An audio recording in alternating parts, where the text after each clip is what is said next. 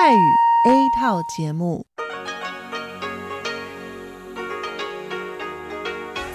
ที่นี่ สถานีวิทยุเรดิโอไต้หวันอินเตอร์เนชันแนล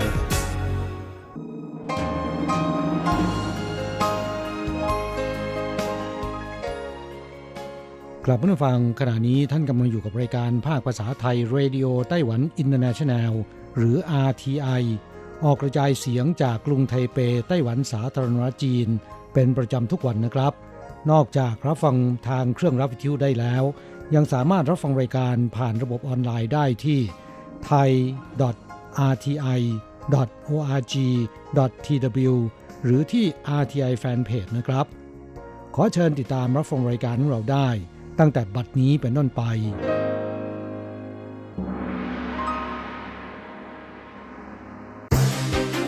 ลำดับแรก ขอเชิญติดตามรับฟัง ข่าวประจำวัน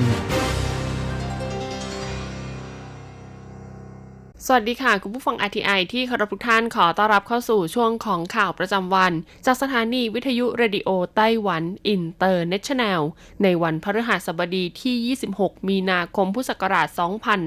2563 ข่าวไต้หวันวันนี้มีดิฉันมณพรชัยวุฒิเป็นผู้รายงานค่ะ มีรายละเอียดของข่าวที่น่าสนใจดังนี้ ไต้หวันมีผู้ติดเชื้อโควิด -19 เพิ่มอีก 17 ราย มีผู้ป่วยสะสมรวม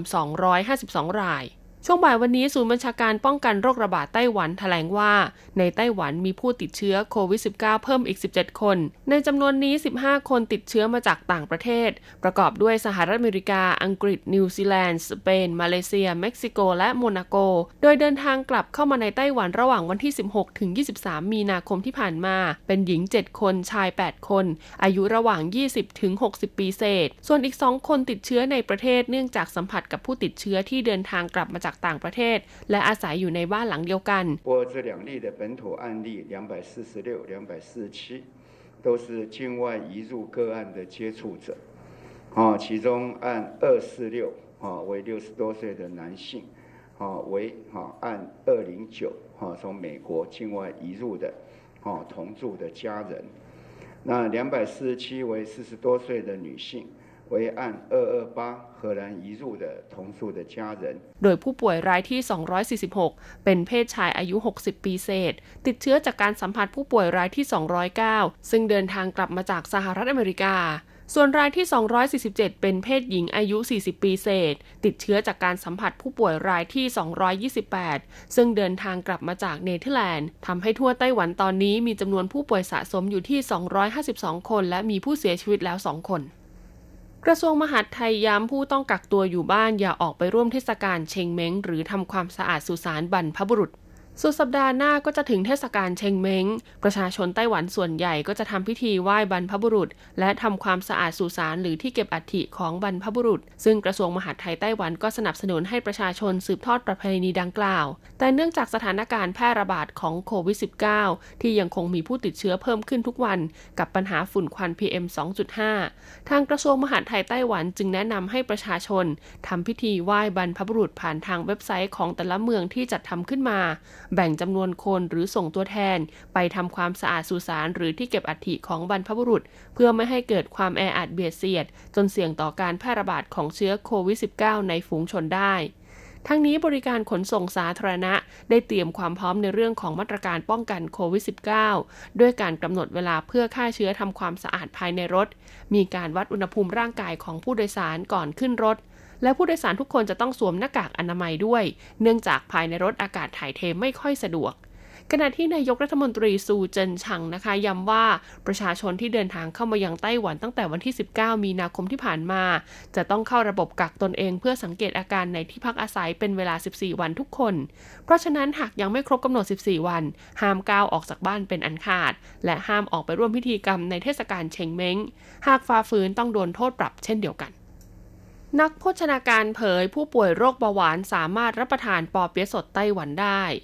ประชาชนไต้หวันมักคุ้นเคยกับการรับประทานลุ่นปิ่งหรือปอเปี๊ยะสดในสไตล์ไต้หวันนะคะ โดยเฉพาะในช่วงเทศกาลเชงเม้งแบบนี้ ประชาชนก็จะนิยมรับประทานในส่วนของลุ่นปิ่งกันมากเลยทีเดียวค่ะ ซึ่งผู้ป่วยโรคเบาหวานจำนวนไม่น้อยก็ชอบรับประทานเช่นกันจากสถิติของสำนักงานสุขภาพแห่งชาติระบุว่า ทั่วไต้หวันมีประชาชนที่ป่วยเป็นโรคเบาหวานกว่า 2 ล้านคน ดังนั้นผู้ป่วยโรคเบาหวานควรมีพฤติกรรมการรับประทานอาหารอย่างไร จึงจะไม่ส่งผลเสียต่อสุขภาพ นักโภชนาการนะคะ เผยว่าหากชื่นชอบการรับประทานปอเปี๊ยะสดไต้หวันก็สามารถรับประทานได้ แต่อาจจะต้องมีเคล็ดลับนิดหน่อย คือ 1. ควรเลือกร้านที่ใช้แผ่นปอเปี๊ยะทำจากแป้งโฮลวีต 2. ควรใส่เนื้อไก่หรือเต้าหู้แห้งแทนพวกเนื้อสัตว์แปรรูปต่างๆ โดยเฉพาะเต้าหู้แห้งมีกรดไขมันประกอบด้วยโอเมก้า 3 จึงมีผลดีต่อการสร้างภูมิคุ้มกันสำหรับร่างกาย 3. หากใครชอบรับประทานถั่วลิสงบดผสมน้ำตาล ควรเติมในปริมาณน้อยที่สุด ถ้าเลี่ยงได้ก็ไม่ควรเติม เพราะจะไม่เป็นการเพิ่มปริมาณน้ำตาลในเลือด 4. ควรใส่ผักในปริมาณครึ่งหนึ่งของแผ่นปอเปี๊ยะ และ 5. ไม่ควรรับประทานปอเปี๊ยะสดไต้หวันเกิน 2 ก้อนต่อมือ้อ เพียงเท่านี้ผู้ป่วยโรคเบาหวานก็จะสามารถรับประทานปอเปี๊ยะสดไต้หวันได้อย่างปลอดภัย ทั้งยังได้รับสารอาหารที่มีประโยชน์ต่อร่างกายอีกด้วย การรถไฟไต้หวันหยุดจำหน่ายตั๋วไม่ระบุที่นั่งในช่วงเทศกาลเชงเม้งเพื่อลดความแออัด สถานการณ์แพร่ระบาดของไวรัสโควิด -19 ทำให้การรถไฟไต้หวันต้องออกมาตรการป้องกันการแพร่ระบาดเพิ่มเติมสำหรับช่วงวันหยุดยาวเทศกาลเชงเม้ง นอกจากจะห้ามจำหน่ายตั๋วยืนแล้ว ยังจะไม่มีการจำหน่ายตั๋วแบบไม่ระบุที่นั่ง ในขบวนรถไฟแบบระบุที่นั่งด้วย ทั้งนี้เพื่อลดความแออัดของผู้โดยสารในแต่ละโบกี้ ส่วนผู้ถือบัตรโดยสารแบบอิเล็กทรอนิกส์กับบัตรโดยสารแบบมีกำหนดเวลายังสามารถใช้งานได้ตามกฎระเบียบปกติ โดยมาตรการดังกล่าวจะมีผลระหว่าง 1-6 เมษายน พุทธศักราช 2563 ซึ่งครอบคลุมถึงขบวนรถเสริมอีก 166 ขบวน ที่เริ่มจำหน่ายตั๋วมาตั้งแต่วันที่ 18 มีนาคม นอกจากนี้ยังเพิ่มมาตรการป้องกันการแพร่ระบาด โดยห้ามให้เช่าพื้นที่จัดกิจกรรมในทุกสถานี เปลี่ยนก๊อกน้ำเป็นระบบอัตโนมัติ งดให้บริการตู้น้ำดื่มสาธารณะ ประชาชนสามารถคืนหรือเปลี่ยนตัวได้โดยไม่คิดค่าธรรมเนียม และจะติดตั้งเครื่องวัดอุณหภูมิร่างกายด้วยระบบอินฟราเรดบริเวณสถานีหลักอีก 22 แห่ง ให้แล้วเสร็จก่อนสิ้นเดือนมีนาคมนี้ ไทเปเกมโชว์ตัดสินใจยกเลิกการจัดงานในปีนี้ สถานการณ์แพร่ระบาดของโควิด -19 ที่ยังคงรุนแรงขึ้นต่อเนื่องทั่วโลก ส่งผลให้ฝ่ายจัดงานเทศกาลไทเปเกมโชว์ 2020 ตัดสินใจประกาศยกเลิกการจัดงานในปีนี้ เนื่องจากพิจารณาแล้วว่าการจัดงานมีความเสี่ยงสูงต่อการแพร่ระบาดได้ โดยก่อนหน้านี้เคยออกมาแถลงเพื่อเลื่อนการจัดงาน จากเดิมคือเดือนกุมภาพันธ์มาเป็นช่วงวันหยุดยาวเทศกาลไหว้บ้าจ่าง ในเดือนมิถุนายนระหว่างวันที่ 25-28 แทน แต่หลังจากเมื่อวานนี้ศูนย์บัญชาการป้องกันโรคระบาดไต้หวันแถลงว่า ตั้งแต่วันนี้เป็นต้นไปควรหยุดจัดกิจกรรมในที่ร่มที่มีจำนวนคนเกิน 100 คน และกิจกรรมกลางแจ้งที่มีจำนวนคนมากกว่า 500 คนนั้น ฝ่ายจัดงานและผู้ประกอบการจึงได้หารือกัน และมีมติเป็นเอกฉันตัดสินใจยกเลิกการจัดงานไทเปเกมโชว์ในปีนี้ ดังนั้นผู้ประกอบการที่ชำระเงินค่าบูธมาแล้ว สามารถยื่นเรื่องขอคืนเงินค่าบูธได้เต็มจำนวน หรือจะเลือกเป็นการชำระค่าบูธของการจัดงานในปีคริสต์ศักราช2021 แทนก็ได้ ส่วนผู้ที่ซื้อบัตรเข้าชมงานไว้แล้วก่อนหน้านี้ สามารถทำเรื่องคืนบัตรและขอรับเงินคืนได้เต็มจำนวนเช่นเดียวกัน ก่อนวันที่ 31 พฤษภาคมนี้ พิษโควิด -19 ทำตึกไทเป 101 ต้องปรับระบบบริหารจัดการ ขณะที่ปี 2019 มีรายรับสูงสุดเป็นประวัติการ การแพร่ระบาดของโควิด -19 ขณะนี้แม้ไต้หวันจะยังควบคุมสถานการณ์ได้ดีกว่าหลายประเทศในเอเชีย แต่อาคารไทเป 101 ซึ่งเป็นแลนด์มาร์คด้านการท่องเที่ยว และที่ตั้งสำนักงานของบริษัทข้ามชาติในหลายภาคธุรกิจ ก็ยังคงได้รับผลกระทบ จึงต้องปรับเปลี่ยนรูปแบบการบริหารจัดการภายในตัวอาคาร โดยตั้งแต่ไตรมาสที่ 2 ของปีนี้ ห้ามร้านค้าทั้งหมดใช้อุปกรณ์การรับประทานอาหารแบบใช้ครั้งเดียวทิ้ง ส่วนชั้น B2 จะกลายเป็นศูนย์กลางรับส่งพัสดุสินค้า กับสิ่งของของผู้เช่าสำนักงานภายในอาคาร ทั้งนี้เพื่อเพิ่มความปลอดภัยและป้องกันการแพร่ระบาดบริเวณประตูทางเข้าออกหลัก อีกทั้งจะใช้โอกาสนี้รีโนเวทบางโซน เพื่อเพิ่มประสิทธิภาพและอำนวยความสะดวกในการบริการในอนาคต หลังจากอาคารไทเป 101 ได้รับการจัดอันดับจาก CNN ให้ติด 1 ใน 10 สถานที่เขาดาวระดับโลกเป็นเวลา 3 ปีติดต่อกัน ก็ส่งผลให้ปีคศ2019 อาคารไทเป 101 ทำยอดรายรับสุทธิสูงสุดเป็นประวัติการคือ 2,202 ล้านเหรียญไต้หวัน ซึ่งอาคารไทเป 101 เผยว่า รายรับที่เพิ่มขึ้นมาจากหลายปัจจัย ทั้งการเพิ่มจำนวนแบรนด์สินค้าระดับสากลในโซนศูนย์การค้า การให้ส่วนลด 20%ขึ้นไปสำหรับผู้ที่ต่อสัญญาเช่าพื้นที่ภายในตัวอาคาร จนทำให้พื้นที่ถูกเช่าเต็มหมด การสร้างตลาดกลางนาฬิกาสวิตขนาดใหญ่ การจัดโปรโมชั่นส่วนลดค่าเข้าชมตึกสำหรับประชาชนไต้หวันทำให้ในปีที่ผ่านมานะคะ มีประชาชนไต้หวัน เดินทางมาเยี่ยมชมอาคารไทเป 101 และขึ้นไปชมวิวบนตึกมากถึง 350,000 คนครั้งจบการรายงานข่าวไต้หวันต่อไปขอเชิญท่านรับฟังข่าวต่างประเทศข่าวประเทศไทย และรายการอื่น ๆ ที่น่าสนใจต่อไปจากทางสถานีค่ะ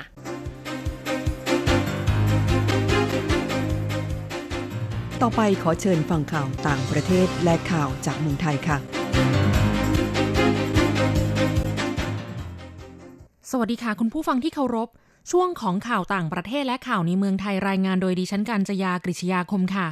ข่าวต่างประเทศสำหรับวันนี้นั้นเริ่มจากข่าว เกาหลีใต้ประกาศจำคุกพลเมือง หรือเนรเทศชาวต่างชาติ ที่ละเมิดคำสั่งไม่กักตัวเอง อธิบดีกรมอนามัยเกาหลีใต้แถลงว่า จะใช้หลักการไม่ประนีประนอมในการดำเนินการ กับผู้ละเมิดคำสั่งให้กักตัวเอง ซึ่งออกจากสถานที่กักตัวเองโดยไม่มีเหตุผลอันสมควร หากเป็นชาวต่างชาติจะถูกเนรเทศ หากเป็นพลเมืองเกาหลีใต้ จะถูกแจ้งความให้ตำรวจลงโทษ และไม่ได้รับเงินช่วยเหลือสำหรับผู้กักตัวเอง 14 วันอย่างเคร่งครัด โดยต้องรับโทษจำคุกสูงสุด 1 ปี และปรับเงิน 10 ล้านวอนหรือประมาณ 266,590 บาท ทั้งนี้ทางการเกาหลีใต้เข้มงวดระเบียบการเข้าประเทศกับผู้เดินทางมาจากพื้นที่ที่โควิด -19 ระบาดหนัก ด้วยการให้กักตัวเอง 14 วัน แต่พบผู้ฝ่าฝืน 11 คนระหว่างวันที่ 13-24 มีนาคม ขณะนี้ชาวต่างชาติที่เข้าประเทศเกือบร้อยละ 90 และชาวเกาหลีใต้ที่เข้าประเทศร้อยละ 60 ได้ดาวน์โหลดแอปพลิเคชันติดตามตัวระหว่างกักตัวสำหรับสถิติผู้ป่วยยืนยันติดเชื้อโควิด -19 ในเกาหลีใต้ ณวันที่ 26 มีนาคม เพิ่มอีก 104 ราย เป็นผู้เดินทางมาจากต่างประเทศมากกว่าคนในประเทศ เป็นวันที่ 2 ติดต่อกัน ยอดผู้ป่วยยืนยันติดเชื้อสะสม 9,241 คน และเสียชีวิตเพิ่มขึ้นจาก 126 คนเป็น 142 คนสถานการณ์ดังกล่าวเกิดขึ้นกับหลายประเทศในเอเชีย ที่สามารถควบคุมการระบาดภายในประเทศได้แล้ว โดยผู้ป่วยใหม่เดินทางจากต่างประเทศส่วนใหญ่ เป็นพลเมืองของประเทศนั้นๆ ที่ไปศึกษาในสหรัฐอเมริกา และสหราชอาณาจักร แล้วเดินทางกลับประเทศเนื่องจากสถานศึกษาปิด และสถานการณ์การระบาดของโรคโควิด -19 รุนแรงขึ้น ข่าวต่อไป รัฐมนตรีต่างประเทศสหรัฐชี้ G7 รู้ว่าจีนบิดเบือนข้อมูลการระบาดในประเทศ นายไมค์พอมเพโอ รัฐมนตรีว่าการกระทรวงการต่างประเทศสหรัฐ แถลงหลังการประชุมทางไกลรัฐมนตรีต่างประเทศ กลุ่มประเทศอุตสาหกรรมชั้นนำของโลกหรือ G7 ซึ่งประกอบด้วยแคนาดา ฝรั่งเศส เยอรมนี อิตาลี ญี่ปุ่น สหราชอาณาจักร และสหรัฐอเมริกา โดยเรียกร้องให้จีนแผ่นดินใหญ่เปิดเผยรายละเอียดเพิ่มเติมเกี่ยวกับการระบาดของโรคโควิด -19 ในประเทศ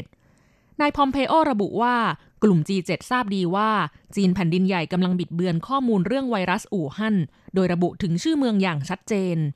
และคำพูดของเจ้าหน้าที่ระดับสูงในพรรคคอมมิวนิสต์ที่ว่าสหรัฐอเมริกาเป็นผู้นำเชื้อไวรัสเข้ามาสู่จีนแผ่นดินใหญ่นั้น เป็นการพูดเลวไหล ทั้งนี้สหรัฐอเมริกาทำสงครามน้ำลายกับจีนแผ่นดินใหญ่เกี่ยวกับการระบาดของโรคโควิด -19 มาระยะหนึ่งแล้ว และคำพูดล่าสุดของรัฐมนตรีต่างประเทศของสหรัฐมีขึ้น เพื่อแสดงให้เห็นว่าสหรัฐมีกลุ่ม G7 หนุนหลังอยู่ ต่อไปขอเชิญคุณผู้ฟังรับฟังข่าวในเมืองไทยค่ะ ไทยพบผู้ป่วยยืนยันติดโควิด -19 เพิ่ม 111 คน ผู้ติดเชื้อสะสมทะลุ 1,000 คนแล้ว นายแพทย์อนุพงศ์สุจริยากุล นายแพทย์ทรงคุณวุฒิกรมควบคุมโรค เปิดเผยสถานการณ์โรคโควิด -19 ณ วันที่ 26 มีนาคม 2563 พบผู้ป่วยเพิ่ม 111 คน รักษาหายแล้ว 18 คน เหลือรักษาตัวในโรงพยาบาล 953 คน ยอดผู้ป่วยยืนยันติดเชื้อสะสมรวม 1,045 คน โดยผู้ป่วยที่พบเพิ่มนั้นยังคงเป็นกลุ่มก้อนเดิม แบ่งเป็นกลุ่มที่ 1 สนามมวย 6 คน สถานบันเทิง 3 คน กลุ่มสัมผัสกับผู้ป่วยที่มีรายงานก่อนหน้านี้ 19 คนและผู้ร่วมพิธีทางศาสนา1คน ส่วนกลุ่มที่ 2 ผู้ป่วยรายใหม่ 19 คน มีทั้งคนทำงานเกี่ยวข้องกับคนทำงานใกล้ชิดกับชาวต่างชาติ คนทำงานร้านนวด พนักงงานขับรถ พนักงงานโรงแรม 9 คน ชาวต่างชาติ 6 คน คนไทยกลับจากต่างประเทศ 1 คน และบุคลากรทางการแพทย์ 3 คน นอกจากนี้ยังมีผู้ป่วยปอดอักเสบไม่ทราบสาเหตุ และยังมีผู้ป่วยอยู่ระหว่างการสอบสวนโรค 63 คน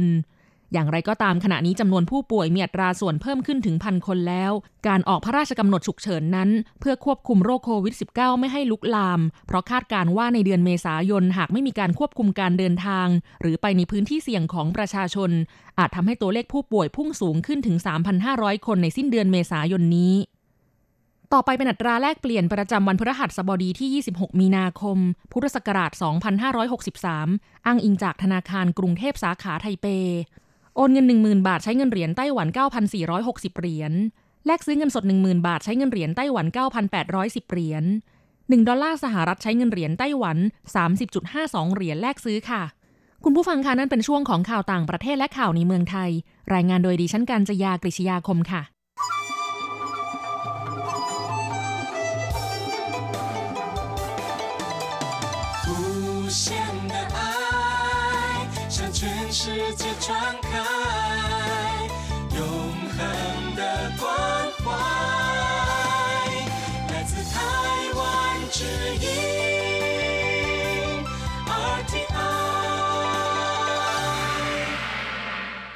ครับคุณครับขณะนี้คุณกำลังติดตามรับฟังรายการภาคภาษาไทยจากสถานีวิทยุ RTI ซึ่งส่งกระจายเสียงจากกรุงไทเป ไต้หวันสาธารณรัฐจีนอยู่นะครับ และต่อไปนั้นขอเชิญคุณผู้ฟัง ติดตามรับฟังชีพประจรเศรษฐกิจ จากการจัดเสนอของกฤษณัยสายประพาส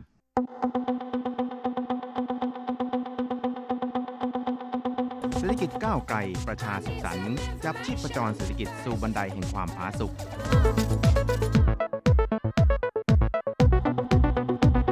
ร่วมจับชีพประจรเศรษฐกิจกับกฤษณัยสายประพาส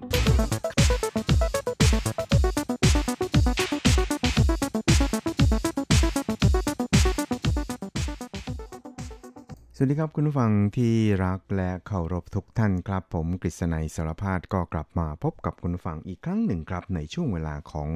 ชีพประจรเศรษฐกิจนะครับ ซึ่งก็จะพบกันเป็นประจำทุกสัปดาห์ครับ ในค่ำวันพฤหัสแล้วก็เช้าวันศุกร์3 ครั้งด้วยกันนะครับ ก็จะนำเอาเรื่องราวความเคลื่อนไหว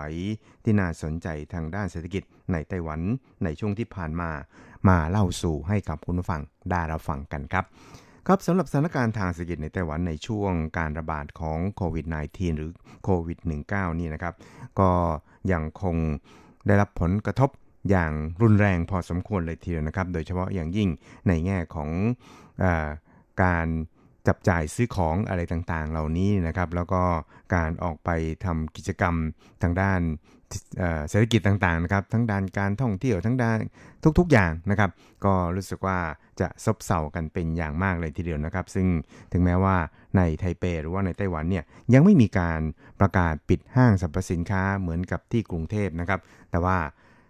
จำนวนผู้คนที่ไปเดินห้างเนี่ยก็ลดลงอย่างเห็นได้ชัดเลยทีเดียวนะครับ อาจจะเหลือเพียงแค่ประมาณ 10 หรือ 20%เท่านั้นเองครับ เพราะฉะนั้นเนี่ยนะครับบรรยากาศของการ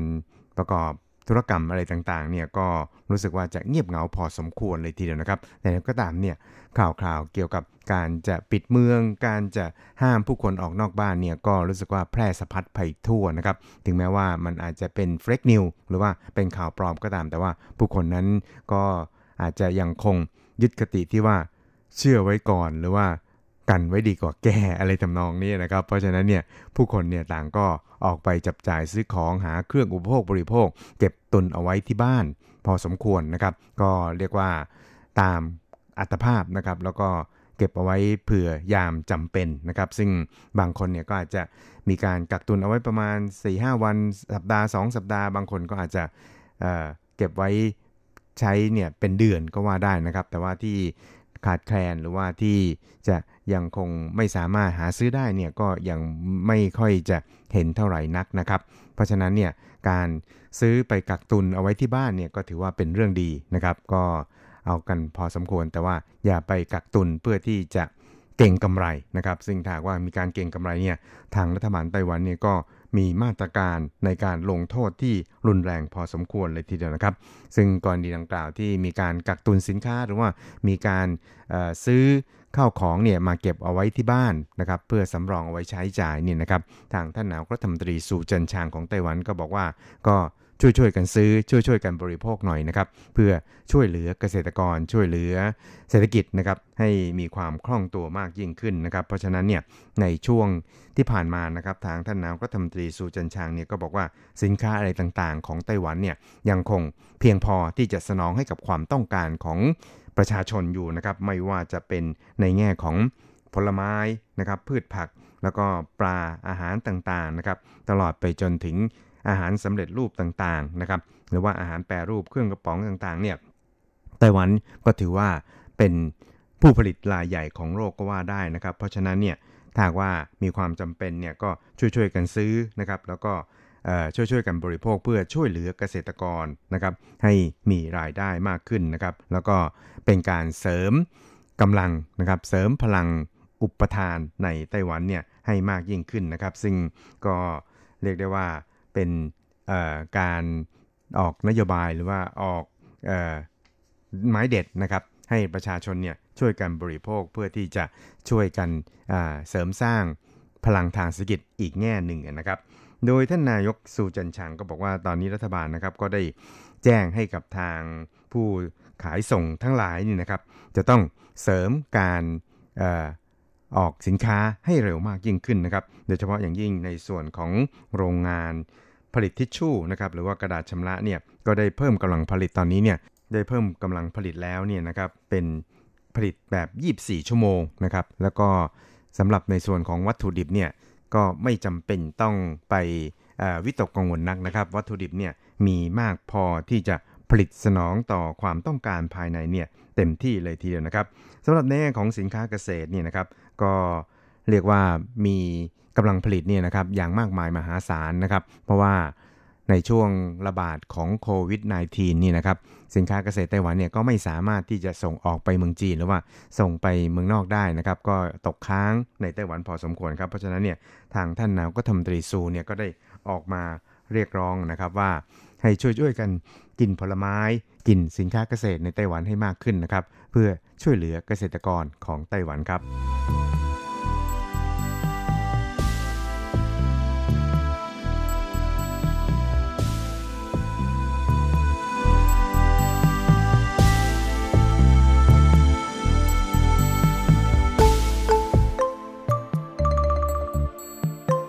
ครับอีกเรื่องนึงครับก็ยังคงเป็นมาตรการของทางรัฐบาลในการที่จะ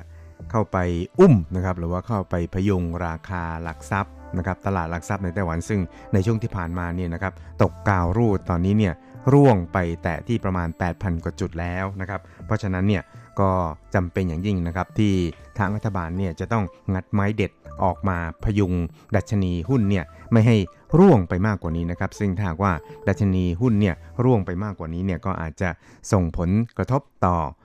เศรษฐกิจทั้งระบบของไต้หวันโดยเฉพาะอย่างยิ่งทางด้านภาคการเงินในไต้หวันนะครับ เพราะฉะนั้นเนี่ยทางส่วนของกองทุนเพื่อความมั่นคงแห่งชาตินะครับ ซึ่งเป็นกองทุนเพื่อที่จะใช้มาในการพยุง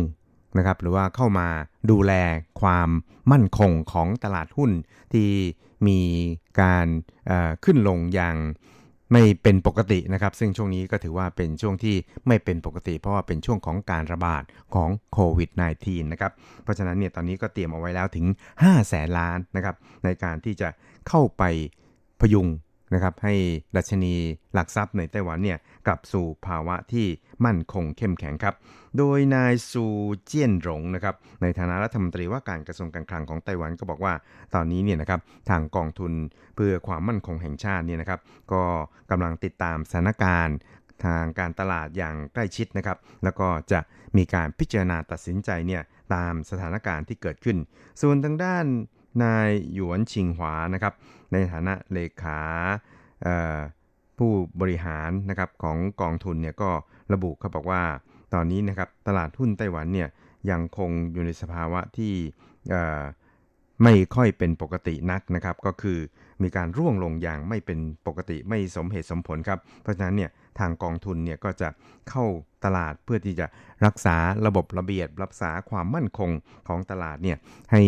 อยู่ในสภาวะที่มีเสถียรภาพมากกว่านี้นะครับครับทั้งนี้ตลาดหุ้นไต้หวันในช่วงสัปดาห์ที่ผ่านมาครับก็ได้รับผลกระทบจากตลาดหุ้นทั้งในยุโรปในสหรัฐนะครับแล้วก็ของจีนด้วยนะครับก็ทำให้ดัชนีเนี่ยร่วงต่อเนื่องนะครับในช่วงหลายวันที่ผ่านมาทั้ง 3-400 จุด 500 จุดนะครับจนกระทั่งเมื่อวันศุกร์ที่แล้วนี่นะครับก็ร่วงถึง 537 จุดนะครับไปปิดที่ 8,681 จุด เพราะฉะนั้นเนี่ยในช่วงสุดสัปดาห์ที่ผ่านมาทางกองทุนเพื่อความมั่นคงแห่งชาติเนี่ยก็ได้เปิดประชุมนะครับแล้วก็เตรียมเม็ดเงินเอาไว้แล้ว5แสนล้าน เพราะฉะนั้นเนี่ยก็ขอให้บรรดานักลงทุนทั้งหลายเนี่ยนะครับได้มั่นใจนะครับว่าทางรัฐบาลเนี่ยจะไม่ วางเฉยนะครับหรือว่าไม่อยู่นิ่งดูได้นะครับ ให้ดัชนีหุ้นเนี่ยร่วงลงมาโดยไม่สมเหตุสมผลนี่นะครับครับทั้งนี้เนี่ยนะครับการทุ่มเม็ดเงิน5แสนล้านเหรียญไต้หวันของไต้หวันลงไปในตลาดหลักทรัพย์เนี่ยนะครับก็จะเป็นในส่วนของการให้สินเชื่อแก่ผู้ประกอบการประมาณ2แสนล้านนะครับ ส่วนที่เหลืออีก3แสนล้านนั้นก็จะ เอาไปอัดให้กับ 4 กองทุนหลักของรัฐบาลนะครับ นั่นก็คือกองทุนไปรษณีย์กองทุนประกันภัยแรงงานนะครับ กองทุนบำเหน็จบำนาญแรงงาน แล้วก็กองทุนบำเหน็จบำนาญของข้าราชการเนี่ยเอาไปใช้จ่ายในการที่จะเข้าไปช้อนซื้อหุ้นถูกๆนะครับ หรือว่าเข้าไปพยุงราคาหุ้นในตลาดให้อยู่ในสภาวะที่มีเสถียรภาพมากยิ่งขึ้นครับ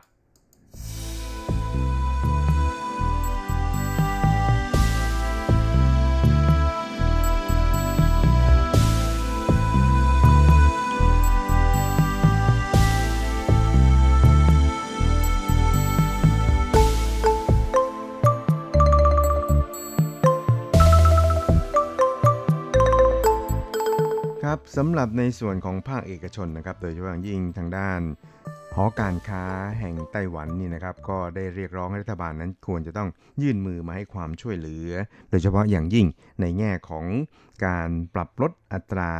ภาษีอะไรต่างๆนี่นะครับ ให้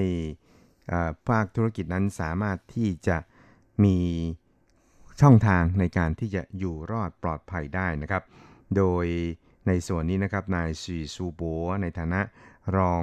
ประธานหอการค้าไต้หวันนี่นะครับ ก็บอกนะครับบอกว่าตอนนี้เนี่ยทางรัฐบาลเนี่ยก็ได้จัดสรรงบประมาณสินเชื่อให้กับธุรกิจของไต้หวันก็คือวิสาหกิจขนาดกลางและขนาดย่อมเนี่ยนะครับประมาณ 40,000 กว่าล้านนะครับ ซึ่งเรียกว่าไม่น่าจะพอเพียงนะครับ เพราะนั้นเนี่ยจำเป็นอย่างยิ่งนะครับที่จะต้องเร่งดำเนินการในการนำเอาแผนการระยะที่2เนี่ยเข้ามา ใช้ในส่วนนี้นะครับ แล้วก็ขอให้รัฐบาลเนี่ยควรจะต้องมีการลดภาษีให้กับประชาชนทั้งหมดด้วยนะครับ เพื่อที่จะช่วยเหลือประชาชนเนี่ยในการให้ผ่านพ้นจากวิกฤตการณ์นี้ไปได้ด้วยดีนะครับ เพราะฉะนั้นเนี่ยในส่วนนี้ก็คิดว่าจะเป็นการช่วยเหลือประชาชนได้ดีทีเดียวนะครับ ซึ่งเขาก็ยกตัวอย่างนะครับไม่ว่าจะเป็นเกาหลีนะครับญี่ปุ่นสหรัฐ นะครับต่างก็ได้ดำเนินมาตรการในการแจกเงินให้กับประชาชนนะครับเเพื่อที่จะนำไปจับจ่ายใช้สอย เพราะว่าในช่วงเกิดโรคระบาดนี่นะครับก็ไม่มีกิจกรรมทางด้านธุรกิจนะครับไม่สามารถที่จะทำงานได้แล้วก็ไม่มีรายได้เข้ามาเลยนะครับเพราะฉะนั้นเนี่ยในส่วนนี้หลายรัฐบาลเนี่ยต่างก็ได้ให้เงินหรือว่าแจกเงินให้กับประชาชนเพื่อเอาไปจับจ่ายใช้สอยในยามวิกฤตเช่นนี้นะครับ ซึ่งรัฐบาลเนี่ยก็อาจจะพิจารณาในส่วนนี้ นอกจากนี้ในส่วนของการปรับลดภาษีนั้น ทางรัฐบาลเนี่ยก็น่าจะพิจารณาปรับลดทั้งภาษีการค้า ภาษีที่ดิน ภาษีโรงเรือนนะครับ ตลอดไปจนถึงภาษีอื่น ๆ ที่เกี่ยวข้องนะครับ เพื่อช่วยเหลือประชาชนเนี่ยให้รอดพ้นจากวิกฤตจากโควิด -19 นี้ไปให้ได้เลยทีเดียวนะครับ ยังก็ตามนะครับก่อนหน้านี้นี่นะครับนายหยางจินหลงในฐานะผู้ว่าการธนาคารกลางแห่งชาติของไต้หวันสาธารณจีนนั้นก็ได้ประกาศปรับลดอัตราดอกเบี้ยระหว่างธนาคารเนี่ยลง 0.25%นะครับซึ่งนอกจากนี้เนี่ยก็ยังได้ทุ่มเม็ดเงินเป็นสินเชื่อจำนวน 2 0 0แสนล้าน ให้กับสถาบันการเงินในไต้หวันนะครับ เพื่อให้เกิดสภาพคล่องในตลาดการเงินในไต้หวันนะครับ แล้วก็เป็นการช่วยเหลือ ให้กับวิสาหกิจขนาดกลางและขนาดย่อมด้วยนะครับ ให้ผ่านพ้นวิกฤตอันนี้ไปให้ได้ด้วยโดยราบรื่นครับ นอกจากนี้เนี่ยทางธนาคารกลางไต้หวันนะครับ ก็ยังได้ย้ำนะครับบอกว่าก็คงจะต้องติดตามสถานการณ์ต่อไปนะครับว่าจะมีพัฒนาการอย่างไร แล้วก็อาจจะมีการใช้มาตรการที่เข้มข้นมากยิ่งขึ้น ก็เป็นไปได้เหมือนกันนะครับ แต่อย่างไรก็ตามเนี่ยก็จะไม่มีการปรับลดอัตราดอกเบี้ย ลงเหลือ ศูนย์อย่างแน่นอนทีเดียวครับ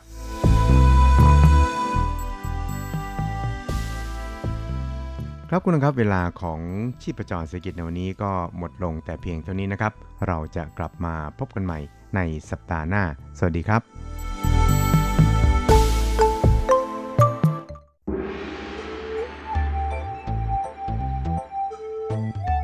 ถึงโลกจะหมุนไว RTI ก็หมุนทัน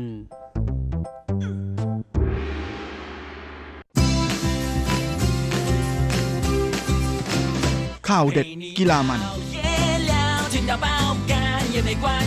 รู้ลึกฉับไว ไม่ว่าที่ไหนในโลกกว้างกับทีระยางและเจาะลึกกีฬาโลก สวัสดีครับคุณฟังทุกท่านผมธีระยาง พร้อมด้วยเจาะลึกกีฬาโลกประจำสัปดาห์นี้ก็กลับมาพบกับคุณฟังอีกแล้ว เช่นเคยเป็นประจำพร้อมข่าวกีฬาเด็ด ๆ มัน ๆ จากทั่วโลก และแน่นอนนะฮะว่าหลังจากที่ในช่วงนี้เนี่ย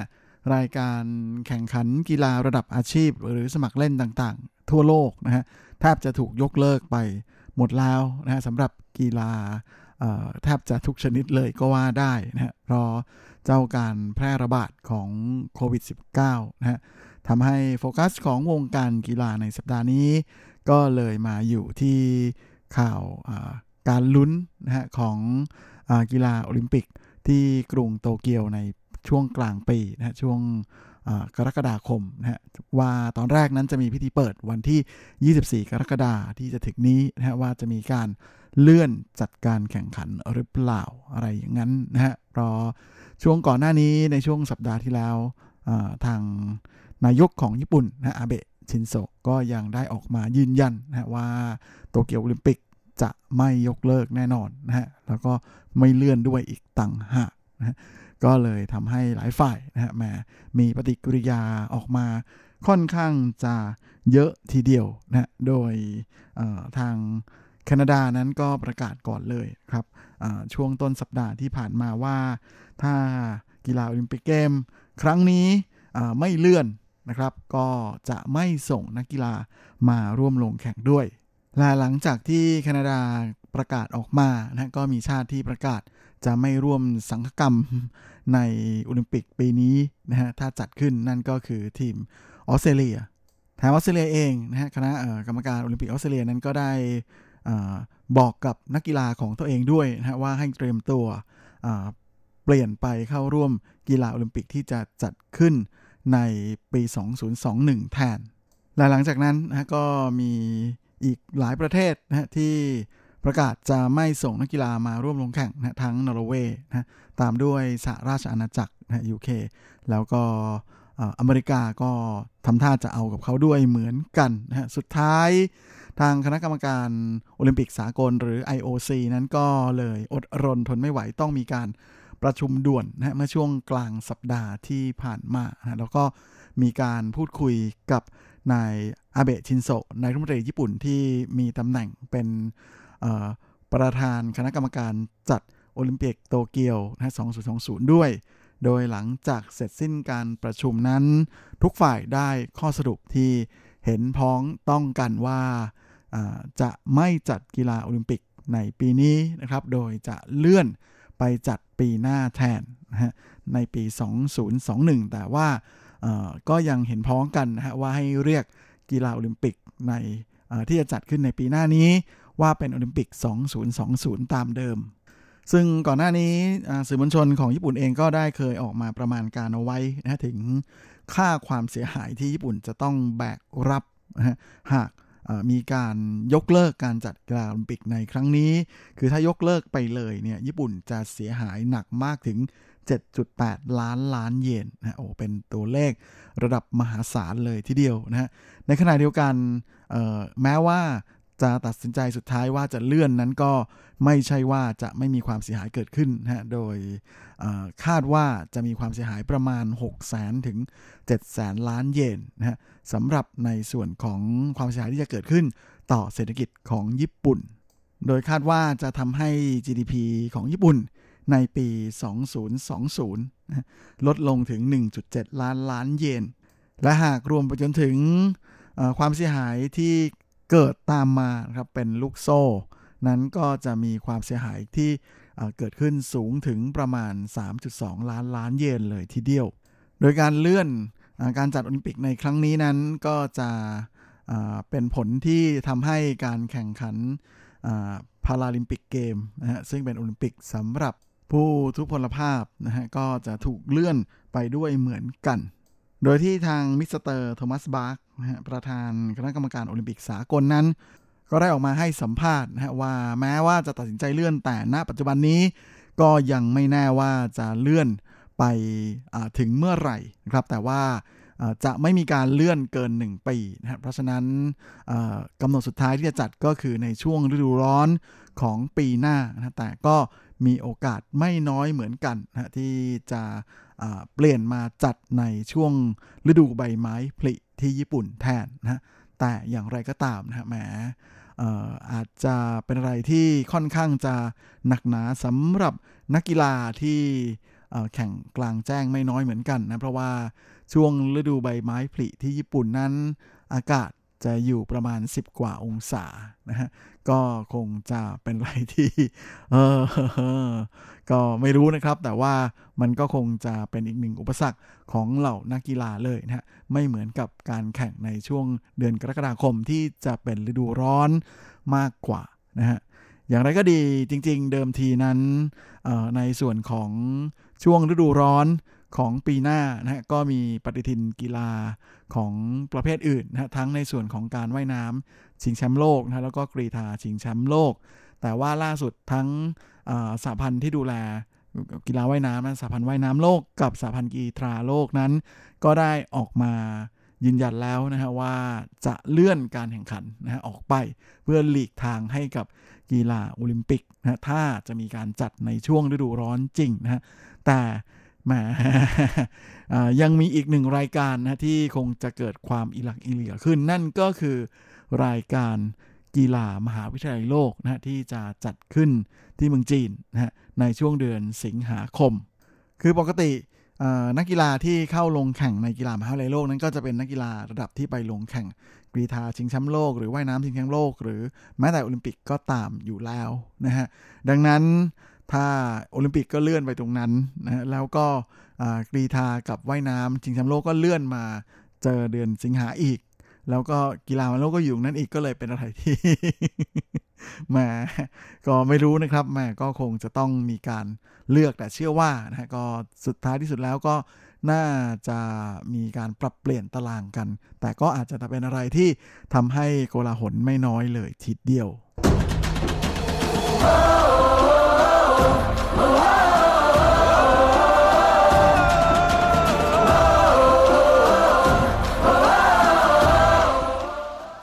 โดยการเลื่อนการแข่งขันกีฬาโอลิมปิกในครั้งนี้เนี่ยก็เป็นการเลื่อนครั้งแรกเลยนะในประวัติศาสตร์ของการแข่งขันกีฬาโอลิมปิกนะที่ผ่านมาเคยมี 5 ครั้งที่ถูกยกเลิกนะแต่ไม่เคยเลื่อนมาก่อน และใน 5 ครั้งนี้ก็มีอยู่ 2 ครั้งนะฮะที่ญี่ปุ่น เป็นเจ้าภาพคือกรุงโตเกียวเนี่ยจะได้เป็นเจ้าภาพด้วย โดยการแข่งขันกีฬาโอลิมปิกที่ถูกยกเลิกครั้งแรกนะฮะก็คือโอลิมปิกที่จะจัดที่กรุงเบอร์ลินในปี 1916นะฮะโดยตอนนั้นเนี่ยก็รับอิทธิพลของอสงครามโลกครั้งที่ 1 ก็เลยเป็นอะไรที่ทั้งหมดนะฮะก็ต้องยกเลิกไปโดยปริยายนะเพราะว่ายุโรป นะก็เป็นสนามรบใหญ่นะของสงครามโลกอยู่แล้ว จึงไม่สามารถจัดการแข่งขันได้นะและด้วยความที่เป็นสงครามโลกนะเพราะฉะนั้นก็เลยไม่รู้ว่าจะสงบเมื่อไหร่ ก็เลยยกเลิกไปเลยนะฮะไม่ใช่เลื่อน ส่วนครั้งที่ 2 ก็คืออกีฬาโอลิมปิกในปี 1940นะซึ่งตอนนั้นเนี่ยกรุงโตเกียวนะประสบความสำเร็จในการขอเป็นเจ้าภาพ แต่ว่าแม้เป็นครั้งที่ มีอาถรรพ์สะดุดกันสุดๆเลยทีเดียวนะ เพราะว่าก่อนจะจัดโอลิมปิก 2 ปีก็คือในปี 1938 นั้น เกิดสงครามจีนญี่ปุ่นนะก็คือญี่ปุ่นยกทัพบุกแผ่นดินจีนนะก็เลยทำให้สิทธิ์ในการเป็นเจ้าภาพจัดกีฬาโอลิมปิกนั้นถูกยึดไปนะฮะลาแม้ว่าทาง LC จะมอบหมายให้กรุงเฮลซิงกินะของฟินแลนด์ เป็นเป็นเจ้าภาพแทนนะในการจัดกีฬาโอลิมปิก 1940 แต่ก็จัดไม่ได้เหมือนกันนะเพราะว่าเกิดเหตุการณ์ที่รัสเซียยกทัพบุกฟินแลนด์เหมือนกันนะก็เลยทำให้ส่งผลให้กีฬาโอลิมปิกในปี 1940 ต้องถูกยกเลิกไปนะฮะลาครั้งที่ 3 ที่โดนยกเลิกนั้นก็คือกีฬาโอลิมปิกปี 1944 ซึ่งตอนนั้นเนี่ยกรุงลอนดอนของอังกฤษนะสหราชอาณาจักร จะได้เป็นเจ้าภาพ แต่ว่าแม่ก็เกิดสงครามโลกครั้งที่2พอดีนะก็เลยทำให้ไม่สามารถจัดการแข่งขันได้นะก็เป็นการถูกยกเลิก 2 ครั้งซ้อนติดต่อกันนะก็คือ 1940 กับ 1944 แต่ลอนดอนก็ไม่ต้องรอนานนะโดยหลังจากที่โดนยกเลิกการเป็นเจ้าภาพในปี 1944 นั้น เพราะว่าไม่มีการจัดการแข่งขันนะฮะในปี 1948 กีฬาโอลิมปิกที่จัดขึ้นนั้นก็มีลอนดอนนี่แหละนะฮะเป็นเจ้าภาพ และในส่วนของญี่ปุ่น กับเยอรมันฮะด้วยความที่เป็นผู้พ่ายแพ้สงครามนะฮะดังนั้นต้องรับผิดชอบต่อความพ่ายแพ้นะฮะก็เลยไม่ได้โอกาสไปเข้าร่วมแข่งขันนะฮะทั้งเยอรมันกับญี่ปุ่นก็ไม่ได้รับเชิญให้ไปร่วมลงแข่งในกีฬาโอลิมปิกเกม ที่กรุงลอนดอนในปี 1948 ด้วยนะฮะ ส่วนอีก 2 ครั้งที่โดนยกเลิกนั้น ก็เป็นกีฬาโอลิมปิกฤดูหนาวนะฮะ โดยครั้งแรกที่โดนยกเลิกคือปี 1940นะฮะ ซึ่งตอนนั้นเนี่ยทางซัปโปโรนะฮะของญี่ปุ่นเป็นเจ้าภาพ ก็เช่นเดียวกันนะฮะ ก็คือเหตุผลจากสงครามญี่ปุ่นจีนนะฮะที่จีนยกทัพ ไม่ใช่ญี่ปุ่น ยกทัพบุกแผ่นดินจีนนะฮะก็เลยโดนยกเลิกไป ก่อนที่ในปี 1944 นั้นอิตาลีจะได้เป็นเจ้าภาพการแข่งขันกีฬาบิกฤดูหนาว ก่อนที่จะโดนยกเลิกไปนะเนื่องจากสงครามโลกครั้งที่ 2 เช่นเดียวกันและมาในครั้งนี้นะฮะมาโตเกียวก็ได้เป็นเจ้าภาพอีก แล้วก็ต้องมาเลื่อนนะครับไป ก็คิดว่า อืม เป็นอาถรรพ์โอลิมปิก กับโตเกียวหรือเปล่าก็ไม่รู้นะนะก็มีการ์ตูนญี่ปุ่นนะเรื่องอากิระนะฮะแหมเรื่องนี้ถ้าใครที่เป็นคนในยุค 80นะฮะ1980 ช่วงนั้นที่อ่านการ์ตูนครับ ก็น่าจะรู้จักดีเพราะเป็นการ์ตูนญี่ปุ่นที่ดังมากมีไปจัดพิมพ์ที่แล้วก็ขายอยู่ที่บ้านเราด้วยนะก็ได้พูดถึงปี 2020นะฮะเป็นโลกอนาคตนะครับว่าญี่ปุ่นได้เป็นเจ้าภาพโอลิมปิกเกม นะแล้วก็โดนยกเลิกนะเนื่องจากว่ามีสงครามอะไรประมาณนั้นนะฮะก็เออไม่รู้ว่ามันจะเป็นยังไงบ้างนะครับ ตอนนี้ก็ได้แต่หวังว่าแหมอยากจะให้การแพร่ระบาดของเจ้าโควิด -19 นั้นมันสงบโดยเร็วนะแต่ดูท่าก็น่าจะยากนะเพราะว่าผู้คนส่วนใหญ่นะฮะ ก็เท่าที่เห็นนั้นยังไม่ค่อยหมายถึงว่าในยุโรปนะหรือแม้แต่บ้านเราเองนะฮะก็ยังไม่ค่อยให้ความสำคัญกับการกักกันตัวเองนะฮะแล้วก็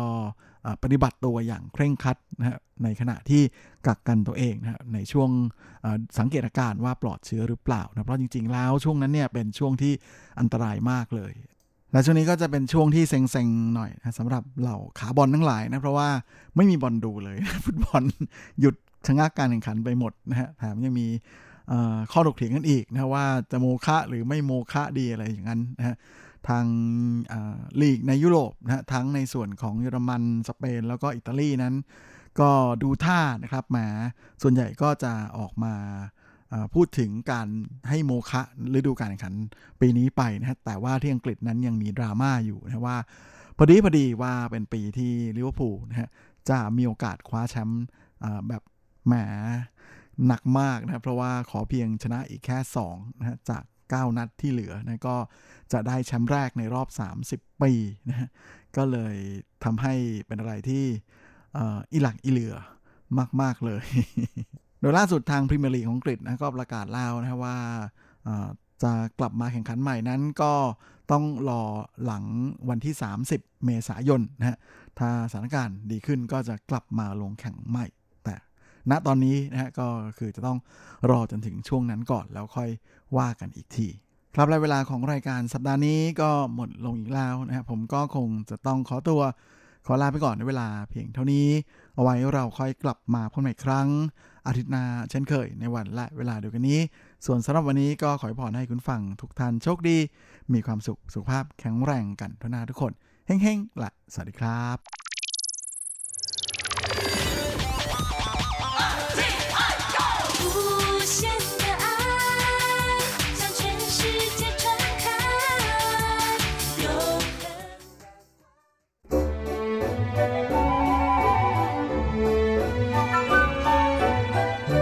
ไม่ว่าคุณจะชอบทาน คุณจะชอบทำหรือคุณจะชอบชิม หมุนมาฟังที่นี่ เรามีความอร่อย พร้อมเสิร์ฟให้คุณทุกสัปดาห์กับรายการเลาะรั้วครัวไต้หวันดำเนินรายการโดยดีเจยุ้ยมณพรชัยวุฒิ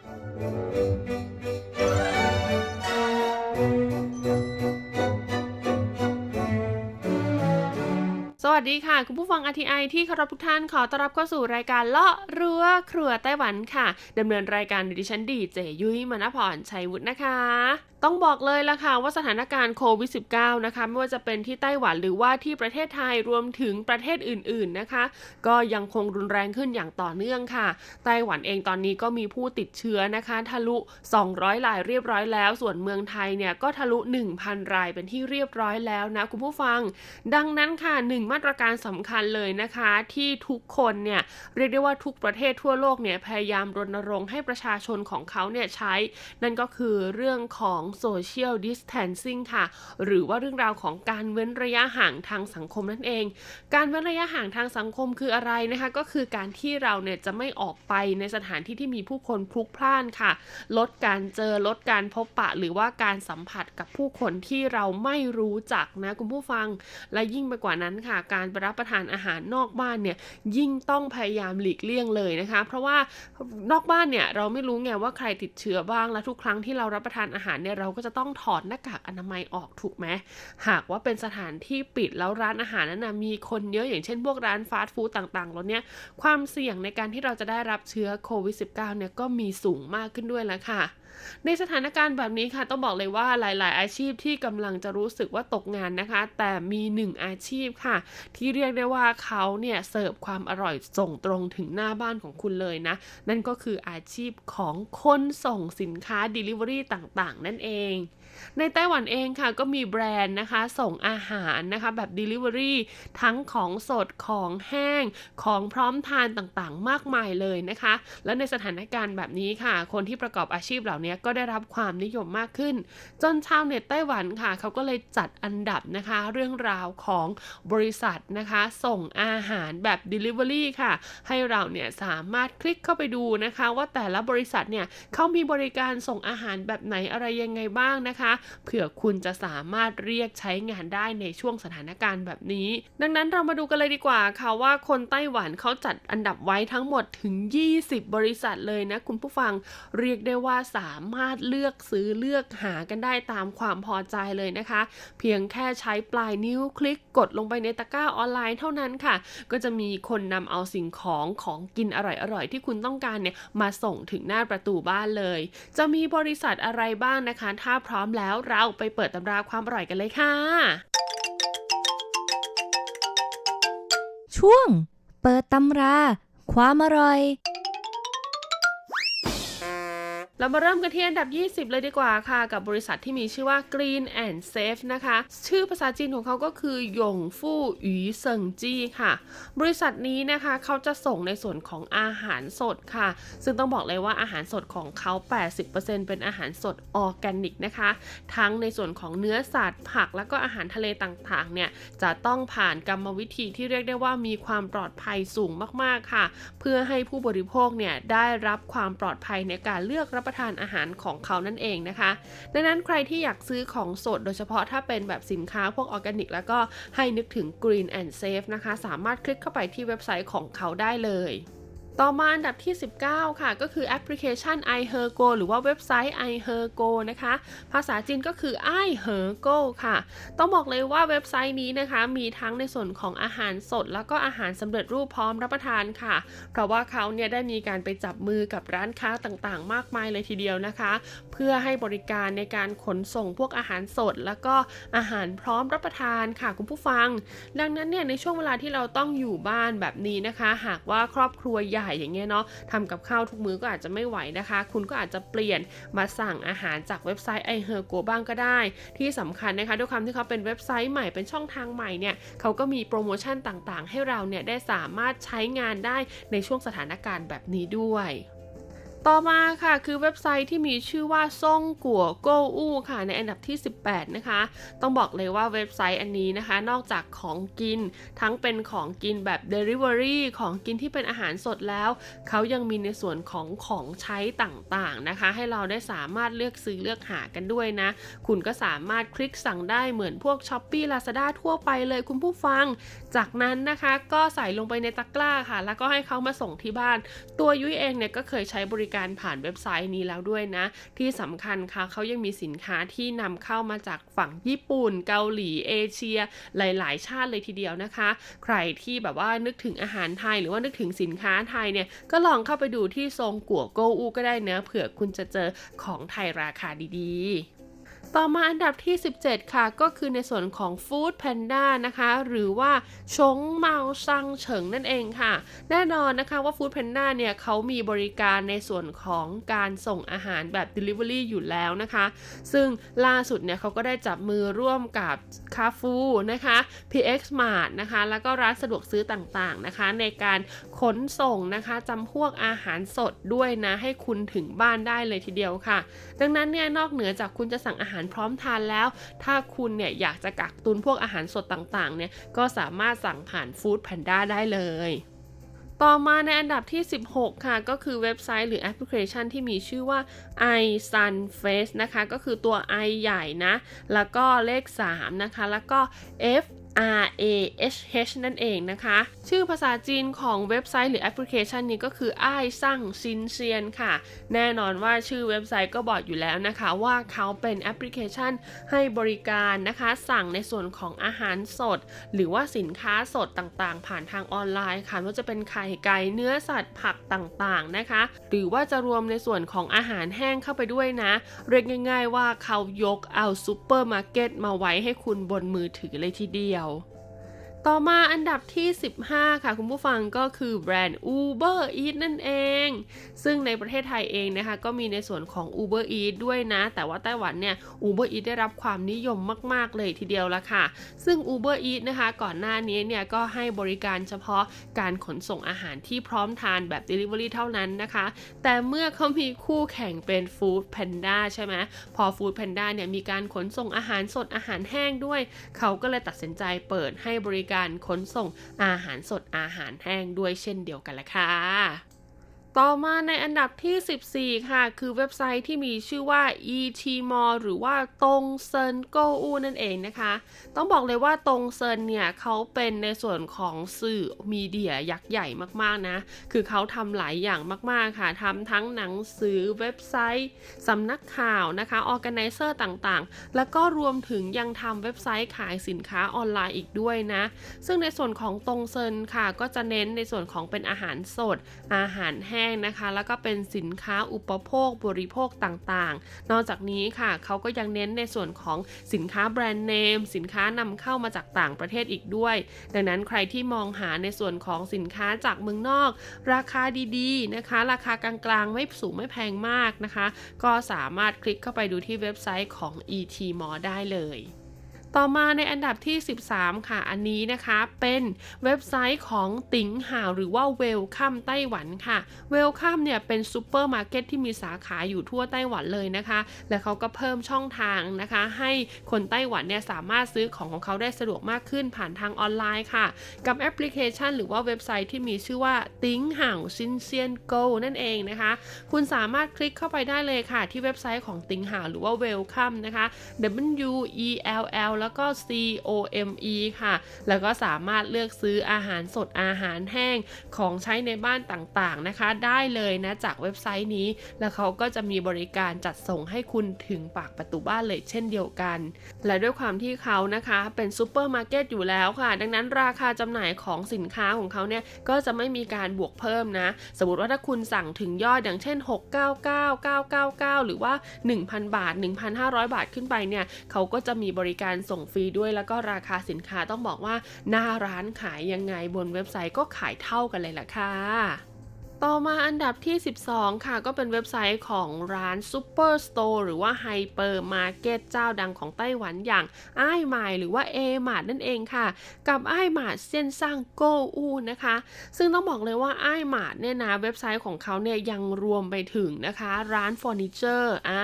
ของใช้ตกแต่งบ้านต่างๆ ในเครือของไอหมาดอีกด้วยนะคุณผู้ฟังเรารู้สึกว่าของไอหมาดเนี่ยเว็บไซต์ไอหมาดเนี่ยจะมีสินค้าของไดโซอยู่ด้วยนะคะ เพราะว่าไดโซเนี่ยรู้สึกว่าเขาาจะจับมือกับไอหมาด้วยนะ ดังนั้นแน่นอนค่ะเมื่อเข้าเข้าไปที่เว็บไซต์ของไอหมาแล้วนะคะ ก็จะเจอทั้งอาหารสดอาหารแห้งต่างๆ เครื่องใช้ไฟฟ้า เครื่องใช้เครื่องทำความสะอาดนู่นนั่นนี่นะคะ รวมถึงเฟอร์นิเจอร์ต่างๆ อาหารนำเข้าจากต่างประเทศนะคะ รวมถึงอาหารพร้อมทานสำเร็จรูปด้วยอ่าเขามีแคตตาล็อกตรงนี้ให้เราสามารถเลือกได้ด้วยนะคะ ดังนั้นใครที่สนใจแล้วก็สามารถคลิกเข้าไปดูได้เลยที่ a m a r t นะ หรือว่าจะเป็นเป็นที่เว็บไซต์ไอ้หมาดเซียนซังโกอูก็ได้ค่ะ ต่อมาในอันดับที่ 11 ค่ะ ชื่อว่านะคะ บริษัทโอติงติงซื่อจีค่ะ เป็นตลาดนัดคุณผู้ฟังคำว่าตลาดนัดหมายความว่าอย่างไรนะคะ หมายความว่าคุณสามารถเลือกซื้อสินค้าในแต่ละวันเนี่ยได้ไม่ซ้ำกันเลยนะพราะเขาจะมีการให้เกษตรกรในแต่ละท้องถิ่นค่ะ สามารถโพสต์ขายสินค้าได้ผ่านทางเว็บไซต์นี้นะคะ โดยแต่ละเมืองเนี่ยก็จะมีในส่วนของผู้ดูแล เรียกว่าเป็นแอดมินอย่างนี้ดีกว่านะ แล้วก็เกษตรกรนะคะที่อยู่ในแต่ละละเมืองนั้นๆเนี่ยหากคุณมีสินค้าอะไรที่เฮ้ยตอนนี้ไม่สะดวกที่จะเอาไปขนส่งไปที่ตลงตลาดหรือว่าส่งให้กับพ่อค้าคนกลางแล้ว ยังมีจำนวนเหลืออยู่เนื่องจากปีนี้เนี่ยผลผลิตดีมาก เขาก็สามารถนำเอาสินค้าตรงนี้แหละค่ะไปให้กับแอดมินนะคะ เพื่อทำการโพสต์ลงในเว็บไซต์โอติงติงซื่อจีค่ะ ซึ่งต้องบอกเลยนะคะว่าเว็บไซต์นี้เนี่ยคุณนะจะได้ซื้อสินค้าที่เป็นผลิตภัณฑ์ไต้หวันแท้ๆ และต้องบอกเลยว่าเขาเน้นในส่วนของการขายอาหารสดนะคะ ก็จะมีทั้งผักผลไม้ ดอกไม้เนื้อสัตว์ประเภทต่างๆ รวมถึงอาหารทะเลด้วยนอกจากนี้ยังมีอาหารแปรรูปด้วยนะ ดังนั้นใครที่อยากจะลองช้อปปิ้งในส่วนของอาหารไต้หวันแท้ๆเลยนะคะ ก็แนะนำว่าคลิกเข้าไปเลยค่ะที่โอติงติงซื่อจีต่อมาในอันดับที่ 10 ค่ะ ต้องบอกเลยว่าเป็นเว็บไซต์ที่ยุยใช้งานบ่อยมาก ๆ นะคะ ก็คือเป็นเว็บไซต์ Yahoo Go ค่ะ หรือว่า ชิโมโกอูนั่นเองนะ ต้องบอกเลยว่าเว็บไซต์ของ Yahoo ไต้หวันนี่นะคะผู้ฟังนอกจากจะมีในส่วนของช่องทางรับข่าวสารแล้วนะ ก็ยังมีในส่วนของช่องทางในการซื้อสินค้าด้วยค่ะ ซึ่งเขามี 2 แบบด้วยกันนะ ก็คือจะเป็น Yahoo Go U อ่าอันนี้จะรวมสินค้าที่เป็นแบรนด์เลยนะคะ แต่ละแบรนด์เนี่ยเขาก็จะมาเปิดหน้าร้านต่างๆ อยู่ตรงนี้ แล้วก็จะมี Yahoo ชาวซังอ่าพอเป็น Yahoo ชาวซังนั่นหมายความเหมือนเป็นร้านสะดวกซื้อมีทุกอย่างอย่างจริงๆ everything จริงกระเบลที่คุณอยากได้เลยนะคะ นอกจากนี้ยังมีในส่วนของอาหารสดอาหารแห้งต่างๆนะ มีคูปองนะคะ การรับประทานอาหารนี่นะตามร้านอาหารต่างๆ ในราคาพิเศษนะคะ และที่สำคัญของใช้นะตั้งแต่ street brand ที่เราเห็นทั่วไปรองเท้ากีฬงกีฬาไปจนถึง high brand กระเป๋าถืออย่างนี้นะคะ หรือว่าจะเป็นของชิ้นใหญ่ๆนะคุณผู้ฟังอย่างรถมอเตอร์ไซค์เอ่ยเปียโนรถยนต์โอ้โหต้องบอกเลยว่ามีทุกอย่างจริง ๆ ที่เว็บไซต์ Yahoo นี้นะคะ แล้วก็ใช้งานง่ายด้วยนะ ด้วยความที่เขาเป็นแพลตฟอร์มที่ค่อนข้างใหญ่นะคะ คุณผู้ฟังเขาก็เลยสามารถรับบัตรเครดิตได้เรียกได้ว่าจากทั่วโลกเลยทีเดียว ดังนั้นเนี่ยถ้าเราเป็นคนไทยนะและอยากจะซื้อสินค้านะคะ ในไต้หวัน แต่สมมติว่าสะดวกในการที่จะจ่ายผ่านบัตรเครดิตมากกว่า แนะนำว่าเว็บไซต์ Yahoo เนี่ยคุณสามารถใช้ในส่วนของบัตรเครดิตที่เมืองไทยได้ด้วยแหละค่ะ ต่อมาในอันดับ 9 ค่ะ คือเว็บไซต์ที่มีชื่อว่าเทียนเหอเชียนอู้ค่ะ ต้องบอกเลยว่าเว็บไซต์นี้นะคะ เน้นขายในส่วนของอาหารสดที่เป็นประเภทของผัก เนื้อสัตว์อาหารทะเลนะคะ 3 อย่างจากผู้ประกอบการไต้หวันแท้ค่ะ และที่สำคัญนะคะ คนที่จะสามารถมาโพสต์สินค้า ขายลงไปในเว็บไซต์นี้ได้นะ ก็จะต้องผ่านการการันตีคุณภาพ จากคณะกรรมการการเกษตรไต้หวันด้วยแหละค่ะ คุณผู้ฟัง ดังนั้นนะคะ ใครก็ตามนะที่อยากซื้ออาหารสดคุณภาพจริง ๆ ซึ่งแน่นอนว่าอาจจะมีราคาสูงนิดนึงนะคะ ก็ให้คลิกเข้ามาที่เว็บไซต์เทียนเหอเซียนอู้ได้เลยนะคะ งานนี้นะคะ นอกเหนือจากเขาจะมีการคัดการันตีคุณภาพอาหารก่อนนำมาจำหน่ายแล้วนะ เขาก็ยังมีการจัดอันดับนะคะ อาหารประเภทต่างๆ คือมีการจัดอันดับดาวให้กับผลิตภัณฑ์นะคะ ของแต่ละผู้ประกอบการที่นำมาวางขายอยู่บนเว็บไซต์นี้ด้วยล่ะค่ะ น่าเสียดายจริงเลยค่ะ คุณผู้ฟังเวลาของเราในสัปดาห์นี้หมดลงซะแล้วนะคะ ยังเหลืออีก 8 ผู้ประกอบการ Delivery ด้วยกันค่ะ เอาไว้เรามาต่อกันในสัปดาห์หน้า เพราะว่าเรื่องปากท้องเนี่ยมีความสำคัญกับเราจริง ๆ สัปดาห์นี้ลาไปก่อน สวัสดีค่ะ